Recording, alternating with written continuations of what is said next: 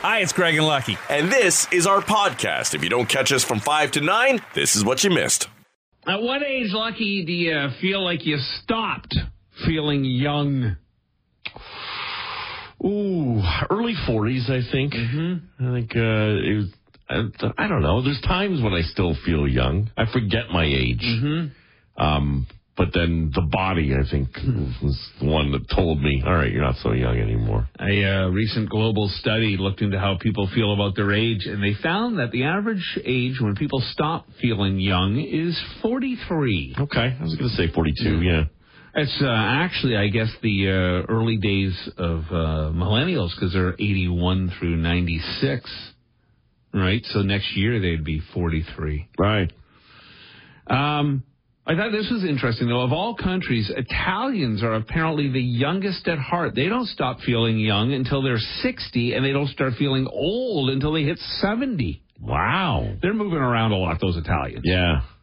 When we went to visit an uncle of uh, the lovely Maria's up there in Lake Como, and he lived up in the mountains and had like a crazy staircase leading from his home down to his driveway. And we finally pulled up and he saw us. He was on his balcony and he was, he's in his 80s. So then he might have been late 70s, but still, he ran all the way down the stairs to meet us and then said, Oh, I should move my car so you can pull in uh, closer. He ran back up the stairs to get his keys, came back down the stairs to move the car, helped us with our luggage. I'm walking up the stairs once and I had to stop halfway. I was so winded. But it's his home, it's his life. Yeah. You know, just running those stairs every day has kept him in shape. Right. I bent over cleaning in my uh, backyard and I thrown out my hip. just an absolute mess. But yeah, I mean, I'm 10 years older than you, and I'm the same way. I still feel in my heart like I'm I'm fairly young, and we just trick ourselves. Mm. Like I'll look in the mirror and I'll go, you know what, Craigie, you're holding it together. you're holding it together. Then I'll see a photo of myself. Oh. Or or when man. you see a photo of when you were younger, like we stumbled upon, we put together my dad's celebration uh, of life, and so we've been digging through old photos, looking at photos of him. And with that, we stumbled upon some ones when, like, Maria and I were first dating, Yeah. and I we look like babies. Right. We look like children. Yeah. I don't. I don't need to come across a lot of mirrors. I don't need the reminders. Yeah. In my mind, Uh-huh. without a mirror around, It's enough. I feel good. Yeah, and I mean, look, you, you know, I would think that most of us, maybe maybe you don't feel this way, but I would think most of us, when we look in the mirror, we've got ourselves, say, ready to go out or something. You know, you go, all right, yeah, Yeah. Yeah. Work with this. And then you see a photo. Remember once buying a new shirt to go to some event, and I stood there in the mirror in my home, and I was dressed and showered and shaved, and I had this new shirt on, and I thought, "You look good, Craigie." then somebody took a photo of me. It looked like I was wearing a moo moo this sounds pretty damn good to me. You could now make a thousand dollars a year for doing something all of us do, and if you say you don't do it, you're a liar. A thousand bucks a year for playing with your bits. Wow. A sexual uh, wellness brand is looking for 10 adults who'd like to be paid a thousand bucks over one year for, uh, you know, hi, how are you? Right. Um, these people would serve as members of their new orgasm advisory board. I'm the head of that board. And imagine that on your business card. Right. And uh, these uh, 10 adults will also receive 250 bucks worth of sex toys every month. A month. A month. Wow. I don't know that I spend 250 bucks on a sex toy in my entire life. Except for the pump. How uh, how often uh, are you required? Um, I mean, not that it's a problem. If they need me to go daily. wow, that's a lie. When I was a teen, I could go up myself two or three times a day.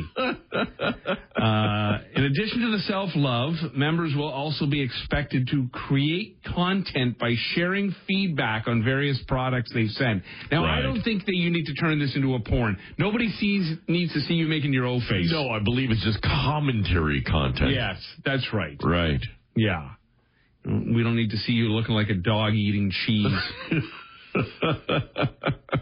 eating peanut butter. Um, so, uh, yeah, they want reviews and you will be anonymous. Now, listen, a thousand bucks isn't a ton. It's like $83 a month or 20 bucks a week, but I'll take 20 bucks for a toss. Right. 20, 20 a- if they pay me 20 a toss, I could be making like 60 bucks a week. the uh, official uh, portraits for the king's coronation have been released. King Charles and Camilla. I refuse to call her queen. Okay. I agree with I that. refuse. I can go with you. Yep. Uh, the uh, photos were released, the portraits were released, and there's a couple of noticeable absence. Uh, Jeffrey Epstein's buddy, Prince Andrew, not in the picture. Right. And, of course, good old Harry. The uh, working royals only, they were saying. Yeah, not the uh, tiny royals or whatever they refer Yeah. to them as, miniature royals. Uh, of course, Harry reportedly left the UK right after the ceremony, so it's not clear he would have been invited to pose for the pic even if he had stayed. And a lip reader tried to interpret the conversation Harry had with the guy he sat next to at the coronation. And one of the things he supposedly said was, I'm fed up with the way they treat me. Well, Harry, you can't write a book and say all the crap you've said and expect them to have open arms to you. Yeah, you want out. Dude. Oh man, you know, it's so disappointing. I used to have such respect. Now, is he speaking his truth? Sure, I guess he is. And so we should respect him for that. Right. But when you speak your truth, you have to expect those you speak your truth about to share their truth. And then, like if you and I, if I told you honestly how I felt about you, I shouldn't then be upset that you give me the cold shoulder or don't speak to me. Right. Okay, Well, sure, I spoke my truth and that's good for me, but I, I can't I can't control how you feel about that. the only caveat I will I will put on this, and and one of the reasons that Harry held the hearts of so many people hmm. was because of what happened with his mother, mm-hmm. and not only that she died and died tragically, but you know there were many reports, and I'm sure many feeding him that his mother wasn't you know it wasn't an accident Right. that his mother was gone. And the rumors constantly that his dad wasn't his real dad. and the and that the way that that you know was treated and held by the family that you know there's there's a lot psychologically at play there mm-hmm. that you know might give him a bit of a pass on some of it but you know I agree with you you you, you know you can't go do the tell-all thing and mm-hmm. then expect everyone to just welcome you back with open arms. That there's not going to be any animosity Right. towards that because they are a business. It's an establishment. It it, it is a company that it that they work for, and when you can't do that with your company. Right, mm-hmm. it does, it's not run. Although it is a family, it's not run like one. It's a business. Yeah. You know, it is interesting in relationships how some people are attracted to others that help them either break through something or bring out the worst in them. You know, it's, you, look at, and I, I thought this way back when, when Paul Bernardo and uh, what's her name got together. Malka. Yeah, like how evil those finds evil. yeah, or just people who, um, like he obviously was always harboring this stuff. You saw all the kind of the things he got up to as a young man, the troubles he got into as a teenager. He was always battling some demons, and rightfully so. The loss of his mother, as we said, and all. Of I don't stuff. blame him for a lot of that. I mean, you're the prince and you're not the heir. No, no. I mean, are you not going to have some fun? Of course, but you know, going to parties in, in Nazi regalia, I, all the different things. There was a bunch of different stories and photos, and yes, teenagers just being rebels. But it, it almost seems like he met Meghan, and she has her own either family issues or demon she's dealing with, and the two of them have fueled each other. Right. You know, um, and sometimes people meet and their fuel is for good, and sometimes I've seen it with family members where they they've met somebody and all of the things they harbor come out once they've met that other person because that other person gives them that yeah you're right Well, your parents with them. yeah your parents are the worst or Right. this or that you know Yeah. And it is funny how we we these people you know get like a magnet pulled Yeah. to each other. Anyhow, he uh, he's not in the family portrait, and kind of a shame. I mean, well, uh, a real shame uh, that he's lost his family the way he has. Not only his mother, but now basically he's lost his entire uh, family. Um, it looks like almost completely. But the fact that like him and Andrew aren't. In, Andrew is a pedophile. Yeah. He doesn't deserve to be in the family portrait. Harry simply shared his truth. Right. I think he still, deli- you know, deserves to be in the family portrait. Maybe he didn't want to be in it. Uh, you know, he bailed supposedly to go home for his kid's birthday. mm-hmm. But anyhow, uh, and I mean, it's a big family. Mm. Couldn't hide him in the back. you can put him behind uh, Charles because that crown Right, is yeah. so big, and he's not I the mean, tallest guy. The, the fact that you to to exclude them Yeah. is is a bit of a measure. I get it; they're not the working part of the royal family, but it is is a family Yeah. portrait. He still is the son. I think we've always said you can't pick Yeah. and choose your family. Well, and then look, who knows? Maybe that truth is a truth, in that maybe Charles really isn't his dad. So at the end of the day, his mom's gone, and if Charles isn't his real dad, he doesn't need to be in the photo, right? I mean, listen, he does look a hell of a lot like that uh, lover that Diana has. Right, yeah. He's the spitting image of that guy. He doesn't have the big ears like William and the the, the just the general odd look like his father does. He's the only normal looking one, actually. that proves he's not a part of the family. Yeah, movie soundtracks, there have been some massive ones. You know, when you think back over time, certainly like Saturday Night Fever and Grease, um, the uh, Forrest Gump uh, soundtrack Yeah. was a big, big seller.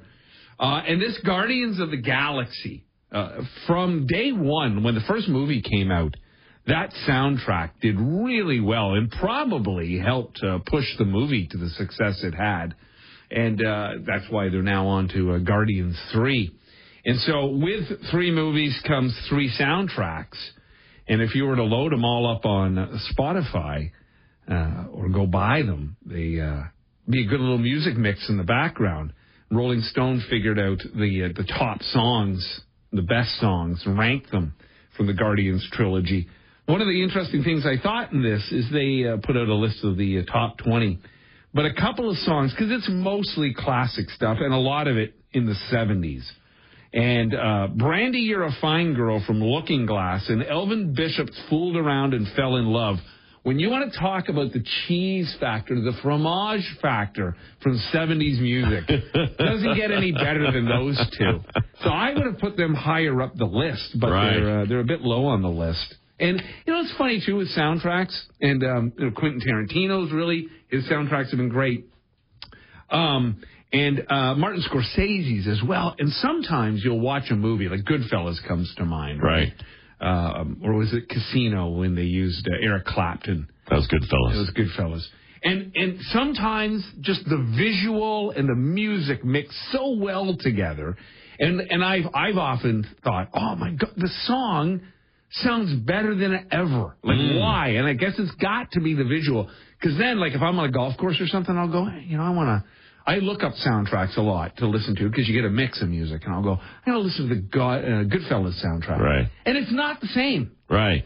you know, Yeah. because you're in the moment of the movie. I Yeah. guess. Well, I, I always thought Forrest Gump was like that, right? Yeah. Because it takes you on a, a history Mm-hmm.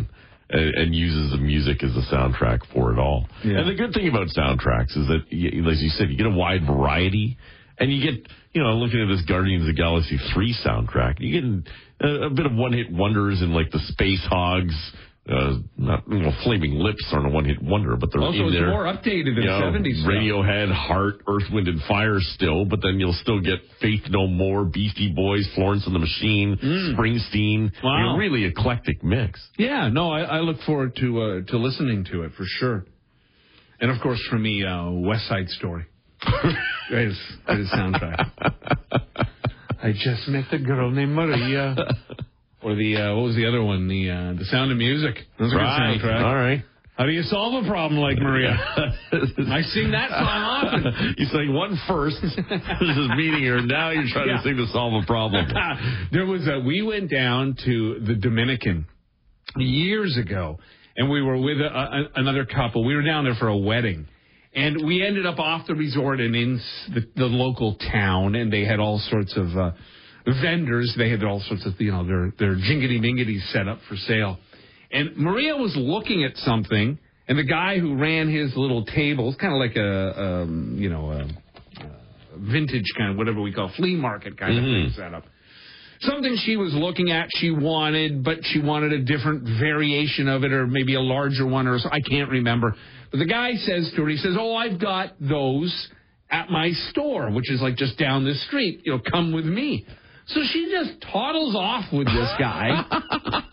And they're basically they had, I, I looked down this like they're basically going down like a laneway, a deserted laneway, and he's got his arm over her shoulder and she's got her arm around his waist. And my buddy took a photo of them walking together, and then uh, later had it blown up and framed. And along the bottom was, "How do you solve a problem like Maria?" I was like, "Sweetie, why are you going away with that rather large man?" Anyhow, she returned. so there you go, and I'm still trying to solve the problem of Maria.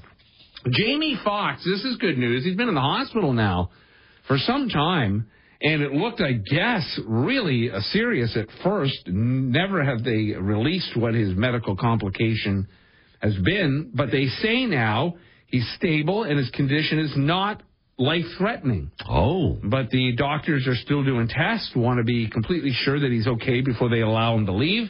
And he's been advised to keep his stress levels down when he does get discharged. Have to Stay off those gambling apps for a bit. Probably. Uh, Britney Spears has an autobiography that was supposed to come out in the fall, but it's been put on hold because her famous friends are worried about what's in it. What? Yeah. How do they put that on hold? The legal. I guess Oh, they really? lawyers send letters. Um, we don't know who these famous A-listers are, but I'm going to assume one of them probably has the initials JT. if you're a Sum 41 fan, this isn't good. They're breaking up. I saw that yesterday. Yeah. An Well. announcement. Cone's love of radio. Right. He's got a gig now. a- he doesn't need that. He's Sundays at 7 on the Rock. I don't need to tour with you guys That's it. anymore. Yeah. Uh, they've been together since 96, and they got a new album called uh, Heaven and Hell. It's a double album. They're still scheduled to do the uh, Let the Bad Times Roll tour with Offspring and Simple Plan. And they say, We are forever grateful to our fans, both old and new, who have supported us along the way. It's an interesting strategy. I, I, I was a little surprised when I heard, okay, we're breaking up, but we still have an album coming up Mm. and we're going out on tour. So maybe they'll pull a Motley Crue situation. we were only kidding. Well, well, see. Um, Billy Corgan, Smashing Pumpkins, paid ransom out of his own pocket to make sure his uh, new music did not get released before the album was ready. Because some hacker got a hold of nine of his songs, and they were. It was during the mixing and mastering stage. And he claims, Billy says, that it's not just him. Other artists have also been hacked. Yeah, I guess you got to watch out for that kind of Yeah. stuff now, right? It's all digital. So he went to Pocket and paid so he could get his music back. This, uh, I don't think is good, especially for relationships. AI might be able to read your brain soon, read your mind. Right. Researchers are training an AI to scan people's brain activity and translate it to text. Now, the good thing, their goal is a good thing. It's a positive. It's to help people like stroke victims communicate again Okay, that's good. which is great. What it will do is take the marriage rate of 50% divorce to about 99% divorce. Could you imagine all of us if our spouse could read our mind or we could read theirs? What's more frustrating for her? What we're actually thinking or the fact that we're thinking nothing. like when she walks by and she looks at that screen and it like nothing, Nothing. nothing is going through your mind at all. It's like when uh, when someone dies and the the heart uh, thing just goes right. Days and and the idea that someone could read your mind when you just think of some of the random insanity that goes through your head. Right. If someone could turn that to text, You know what? To be honest, I find it some somewhat scary that they haven't already done this.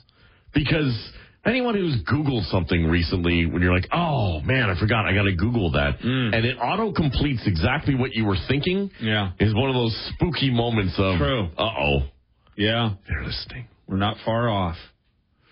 Um, you've uh, heard probably from people who say that, uh, or people who have come close to death have said that they saw the light at the end of the tunnel. Yes, I, I had a, a friend of mine, a, a former uh, coworker, that had a heart attack and said they felt the light and the warmth.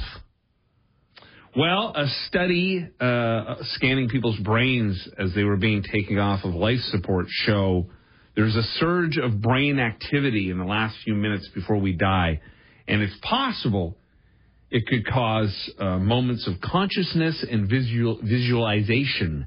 So you're not really seeing the white light. It's more your brain probably preparing the body to shut down, and it, it, it gets this surge. So. And it, this, you know, okay, I I think there's some comfort for many people. I've heard this story as well. Uh, they brought me back from the brink, and I saw the light. I saw dead relatives. I've heard these things from from people, and I've always thought, I, you know, there's so much going on in our melon that we don't understand or know. That I just think it's more brain activity than it is actually seeing, you know, the Lord putting out His hand. Well, whatever gives you peace and comfort I at that so. moment. But I, it, who, who has to go around and find subjects for this? Yeah, that's not a fun job. You know, you know hey, listen, uh, time's ticking. Or more turning to the family members of somebody who's ticking and say, listen, we want to know. can we do some research here before dad shuffles off? Right. Yeah, no, tough. I mean, I, I just really, this is one of those things that it's kind of like the whole, hey, let's move to Mars. No, let's let's work on this planet. You kind of cool here. We like this. I feel the same way about life. I'm like, hey, let's let's focus more on this and the great things we have going in, on in our bodies, Right. Than the idea of, ooh, when I go, you know, the man in the sky is going to grab my hand. Let's not worry about the man in the sky. Right. Uh, let's not worry about Santa Claus two up there. Let's let's be more respectful of what we got right in front of us. Anyhow, hey, this is important. We uh, learned earlier that uh, the perfect pour has now been figured out with beer, Mm-hmm. and now scientists have figured out the physics behind champagne bubbles and why they tend to rise in straight single file lines, and while beer bubbles don't.